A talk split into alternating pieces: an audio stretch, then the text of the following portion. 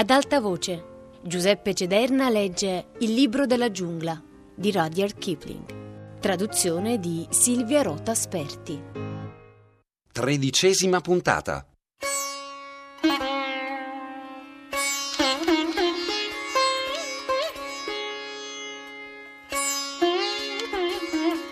Gli elefanti cominciarono a sdraiarsi uno dopo l'altro, come è loro abitudine, finché rimase solo Kalanag, a destra della fila, in piedi a dondolarsi lentamente da una parte all'altra, le orecchie tese ad ascoltare il vento notturno che soffiava lieve sulle colline. L'aria era pregna di tutti i rumori della notte, che messi insieme formano un unico grande silenzio. Lo schiocco di un fusto di bambù contro l'altro, il fruscio di una creatura viva nel sottobosco, il raspare e lo stridere di un uccello semisveglio. Di notte gli uccelli si svegliano molto più spesso di quanto immaginiamo, e il fragore della cascata in lontananza. Tuma il piccolo dormì per un po', e quando si svegliò vide che splendeva la luna e che Kala Nag era ancora in piedi con le orecchie dritte. Allora si voltò facendo frusciare il foraggio e guardò la curva del suo dorso possente stagliarsi contro la metà delle stelle nel cielo e mentre guardava sentì, così lontano da sembrare un foro di spillo nel silenzio, il richiamo di un elefante selvatico. Tutti gli elefanti allineati balzarono in piedi come per un colpo di fucile e i loro barriti svegliarono i maut addormentati, che uscirono a rinforzare i paletti con delle grosse mazze, a tirare una corda qua, a nodarne un'altra là, finché non tornò il silenzio. Un nuovo elefante aveva quasi divelto il suo paletto e Tumai il grande tolse la catena dalle zampe di Kalanag per legare la zampa anteriore con quella posteriore dell'altro animale. Poi fece passare una corda d'erba attorno alla zampa di Kalanag e gli disse di ricordarsi che era legato stretto. Sapeva che lui, suo padre e suo nonno avevano fatto questa stessa cosa centinaia di volte. Kalanag non rispose all'ordine con il solito gorgoglio. Rimase immobile, la testa sollevata e le orecchie aperte a ventaglio a osservare le pieghe maestose delle colline di Garo bagnate dal chiaro di luna. Tienilo d'occhio se si agita durante la notte, disse Tumai il grande a Tumai il piccolo. Poi tornò nella capanna e si riaddormentò. Anche Tumai il piccolo stava per andare a dormire quando sentì il laccio di fibra di cocco spezzarsi con un piccolo ting e vide Kalanag liberarsi dai suoi paletti, lentamente e silenziosamente come una nube che uscisse dalla gola di una valle. Toma il piccolo lo seguì, trotterellando a piedi nudi lungo la strada illuminata dalla luna, chiamandolo sottovoce. Kalanag! Kalanag! Portami con te, Kalanag! Kalanag! L'elefante si voltò senza fare rumore. Arretrò di tre passi verso il bambino alla luce della luna. Abbassò la proboscide e se lo caricò sul collo. E prima ancora che Tumai il piccolo si fosse messo comodo con le ginocchia, si addentrò nella foresta.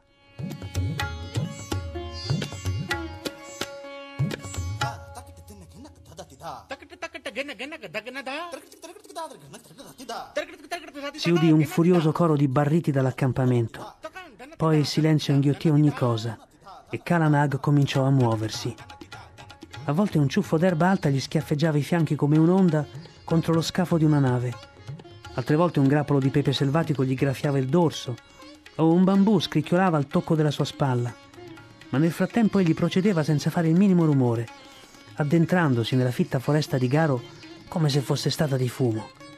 Stava salendo, ma anche se Tumai il piccolo osservava le stelle attraverso gli squarci tra gli alberi, non capiva in quale direzione. Poi Kalanaga arrivò in cima alla salita e si fermò un attimo.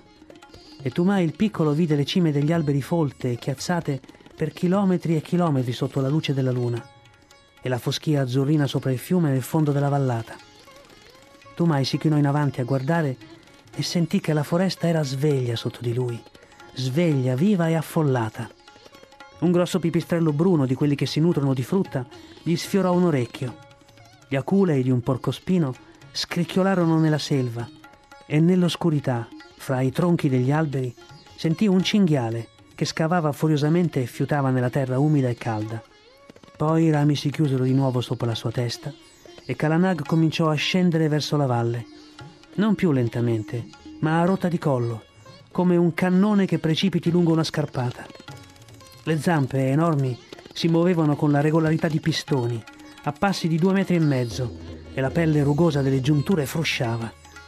Su entrambi i lati il sottobosco si squarciava con un rumore come di tela strappata. Gli alberelli che scostava a destra e a manca con le sue spalle tornavano a posto di scatto, sferzandogli i fianchi, e lunghi tralci di rampicanti tutti aggrovigliati gli pendevano dalle zanne mentre dimenava la testa da una parte all'altra e si faceva strada lungo il sentiero.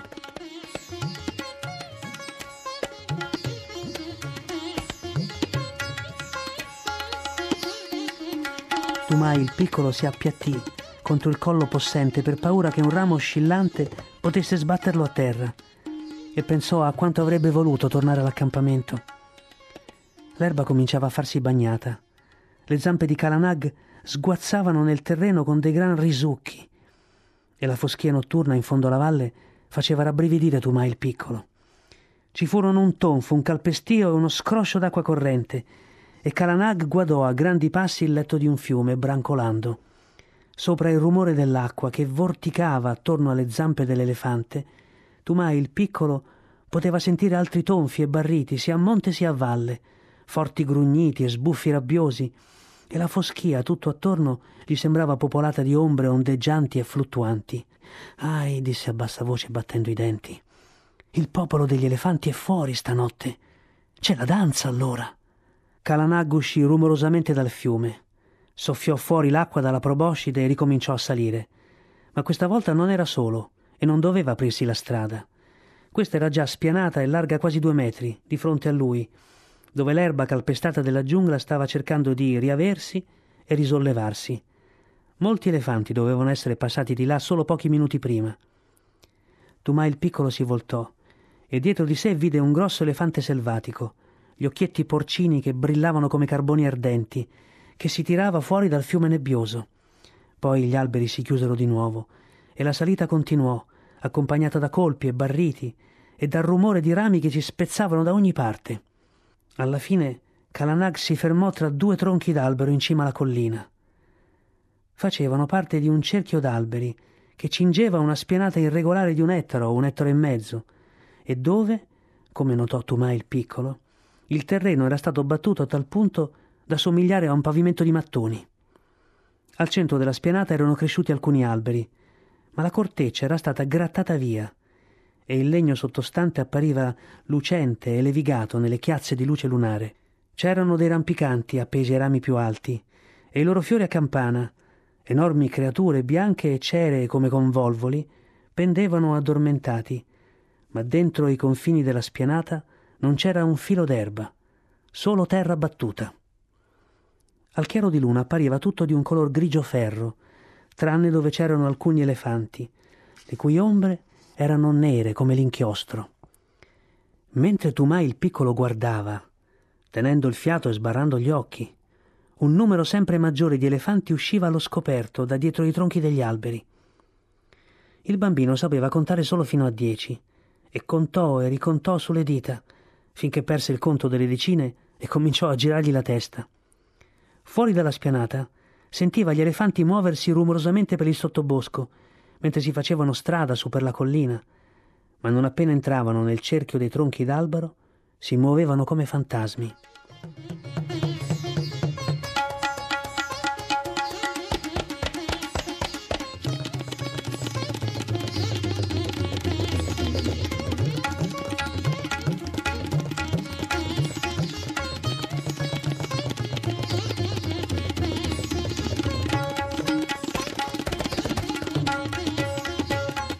C'erano maschi selvatici dalle zanne bianche, con foglie, bacche e rametti impigliati tra le pieghe del collo e delle orecchie.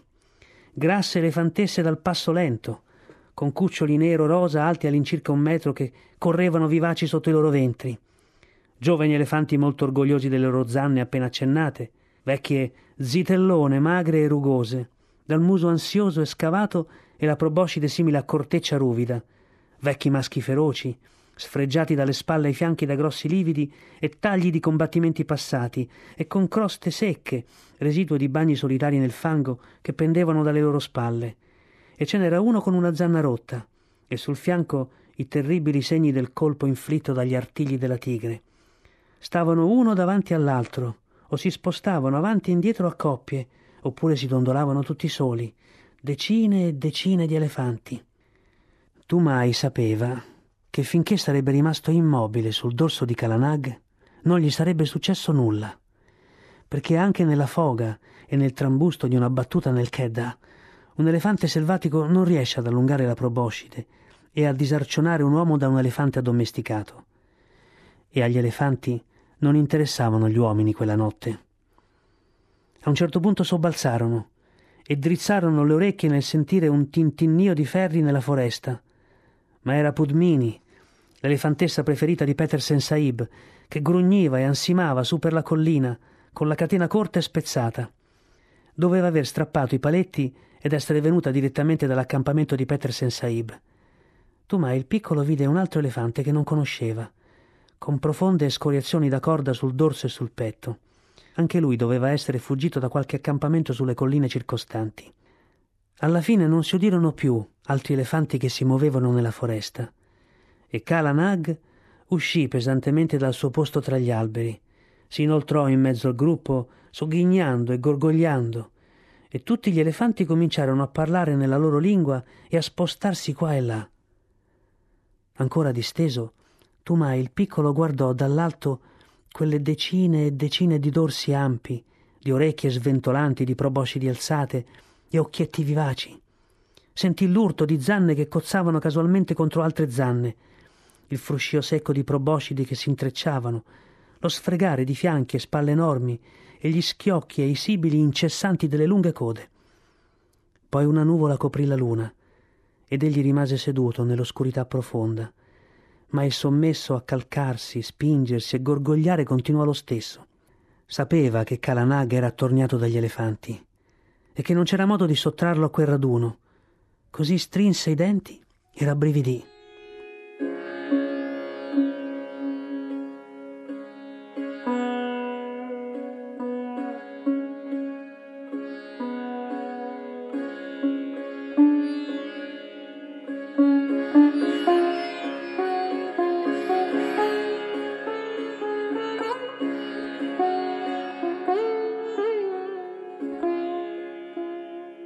In un Kedda, se non altro, c'erano le luci delle torce, le grida, mentre qui era tutto solo al buio e una volta una proboscide arrivò a toccargli un ginocchio.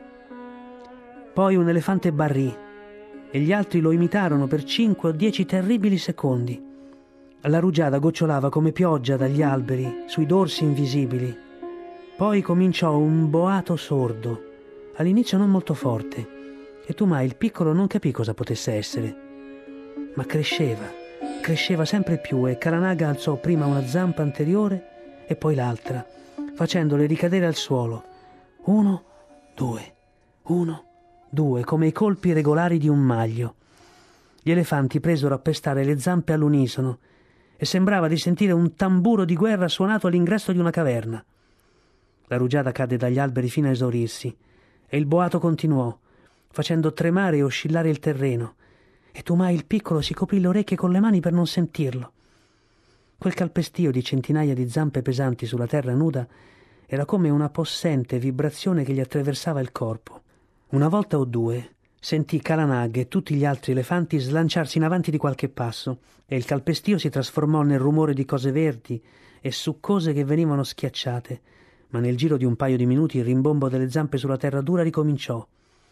Un albero scricchiolava e gemeva vicino a lui allungò un braccio e toccò la corteccia, ma Kalanaga avanzava, continuando a pestare, e Tumai non riusciva a capire in quale punto della radura si trovasse. Dagli elefanti non proveniva alcun suono, tranne una volta, quando due o tre elefantini si misero a strillare in coro. Poi si udì un tonfo e uno scompiglio e il rimbombo ricominciò. Dovette durare almeno due ore e Tumai il piccolo si sentiva tutto indolenzito, ma capì dall'odore dell'aria notturna che l'alba era ormai vicina. Il mattino sorse con un velo giallo pallido da dietro le colline verdi e il boato si interruppe al primo raggio di sole, come se la luce fosse stata un ordine. Prima che il rimbombo si fosse chetato dentro la testa di Tumai il piccolo, prima ancora che gli avesse cambiato posizione, tutti gli elefanti erano scomparsi, a eccezione di Kalanag, Pudmini e dell'elefante con le scoriazioni, e non c'erano più tracce o frusci lungo i pendii a indicare dove fossero andati. Tuma il piccolo si guardò attorno più e più volte. La spianata, per come se la ricordava, si era ampliata durante la notte.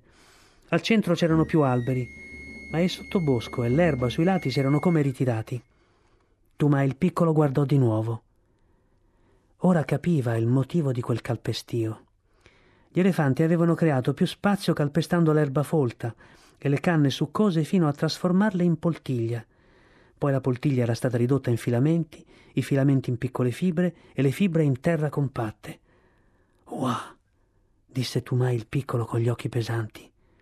Kalanag, mio signore, seguiamo Pudmini e andiamo all'accampamento di Petersen Saib, o ti cadrò dalla groppa. Il terzo elefante guardò gli altri due che si allontanavano. Sbuffò, si voltò e prese la sua strada.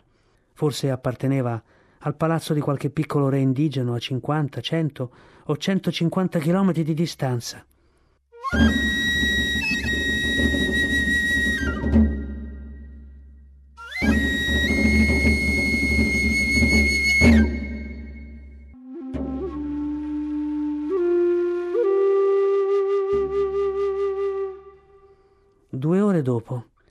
Mentre Petersen Saib stava facendo colazione, i suoi elefanti, che quella notte erano stati legati con la catena doppia, cominciarono a barrire e Pudmini, inzaccherata fino alle spalle, entrò strascicando il passo nell'accampamento insieme a Kalanag, che aveva le zampe tutte doloranti. Tumai il piccolo, pur avendo il volto livido e tirato e i capelli pieni di foglie impregnati di rugiada, cercò di salutare Petersen Saib e gridò debolmente La danza! La danza degli elefanti! L'ho vista e. muoio. Come Kalanak si sedette, Tumai gli scivolò giù dal collo e svenne. Ma poiché i bambini indigeni non hanno i nervi troppo delicati, un paio d'ore dopo Tumai giaceva beatamente sull'amaca di Petersen Saib, con il suo abito da caccia sotto il capo e un bicchiere di latte caldo con un po' di brandy e un pizzico di chenino nello stomaco. E mentre i vecchi cacciatori della giungla irsuti e pieni di cicatrici, sedevano in tre file davanti a lui, guardandolo come se fosse uno spirito, Tumai raccontò la propria storia, senza troppi giri di parole, come fanno i bambini, e concluse dicendo E adesso, se credete che abbia detto una sola bugia, mandate degli uomini a vedere con i loro occhi, e scopriranno che il popolo degli elefanti ha calpestato il terreno e ampliato la propria sala da ballo e troveranno decine, decine e centinaia di sentieri che portano quella sala da ballo. Si sono fatti spazio a forza di pestare le zampe.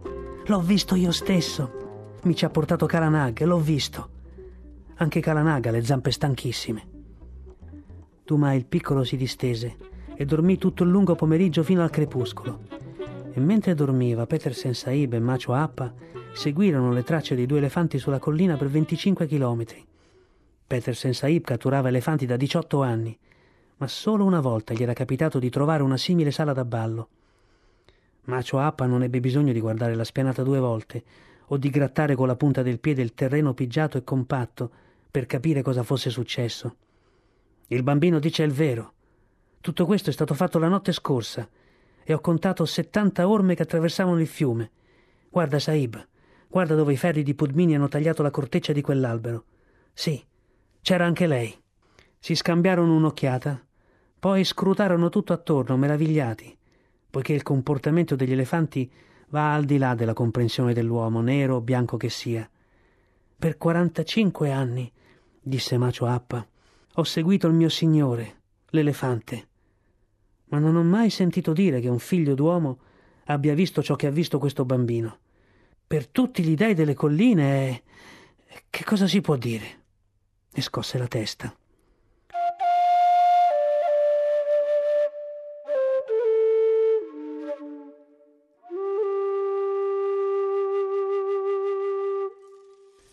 Quando fecero ritorno all'accampamento era ora di cena. Petersen Saib mangiò da solo nella sua tenda, ma diede ordine che venissero portate all'accampamento due pecore, alcuni polli e una doppia razione di farina, riso e sale, poiché sapeva che ci sarebbe stata una grande festa. Tuma il Grande era venuto di corsa dall'accampamento nelle pianure per cercare suo figlio e l'elefante. E ora che li aveva trovati li guardava come se avesse paura di entrambi. Ci fu una festa attorno ai falò ardenti dell'accampamento, davanti alle file degli elefanti legati, e Tumai il piccolo fu l'eroe della serata. E i robusti cacciatori bruni, i battitori, i conducenti, i legatori e gli uomini che conoscono tutti i segreti per domare gli elefanti più selvatici, se lo passarono dall'uno all'altro e gli segnarono la fronte col sangue del cuore di un gallo appena ucciso, a indicare che ormai era un figlio della foresta, iniziato, libero e padrone di tutte le giungle. E alla fine, quando le fiamme si furono spente e la luce rossa dei ceppi dava l'impressione che anche gli elefanti fossero stati immersi nel sangue, Macio Appa, il capo dei conducenti di tutti dà, Macio Appa, l'alter ego di Petersen Saib, che in 40 anni non aveva mai visto una strada selciata, Macio Appa, che era così famoso da non avere altri nomi all'infuori di Macio Appa, balzò in piedi, sollevando Tuma il piccolo sopra la testa e gridò Ascoltate, fratelli, ascoltate anche voi, miei signori nelle file laggiù, poiché io, Macio Appa, vi sto parlando. Questo fanciullo non dovrà più essere chiamato Tumai il piccolo, ma Tumai degli elefanti, come il suo bisnonno prima di lui. Durante la lunga notte scorsa, egli ha visto ciò che nessun altro uomo ha mai visto. Egli gode del favore del popolo degli elefanti e degli dei della giungla. Diventerà un grande battitore, più grande anche di me. Macio Appa. Con occhio sicuro egli seguirà la traccia nuova, la traccia vecchia e la traccia incerta. Non si farà alcun male nel che quando correrà sotto le pance degli elefanti selvatici per legarli, e se scivolerà davanti alle zampe del maschio alla carica, quest'ultimo capirà chi ha di fronte e non lo schiaccerà. Ai ai, miei signori in catene! E turbinò verso le file di paletti. Ecco il fanciullo che vi ha visto danzare nei vostri luoghi segreti. Questo spettacolo che nessun uomo ha mai visto. Rendetegli onore, miei signori. Salam caro, figli miei. Salutate Tomai degli elefanti. Gunga Pershad, aha, Hiragui, Bircigui, Kuttargui, aha! Pudmini, tu l'hai visto al ballo e anche tu. Kalanag, mia perla tra gli elefanti. Ah! Tutti insieme. A Tumai degli elefanti. Warrao! E a quest'ultimo grido selvaggio l'intera fila di elefanti alzò la proboscide fino a toccarsi la fronte con la punta e proruppe nel grande saluto, nel fragoroso scroscio di barriti riservato unicamente al viceré dell'India, il Salamut del Keddah. Ma era tutto in onore di Tumai il piccolo, che aveva visto ciò che nessun altro uomo aveva mai visto, la danza degli elefanti di notte, solo nel cuore delle colline di Garo.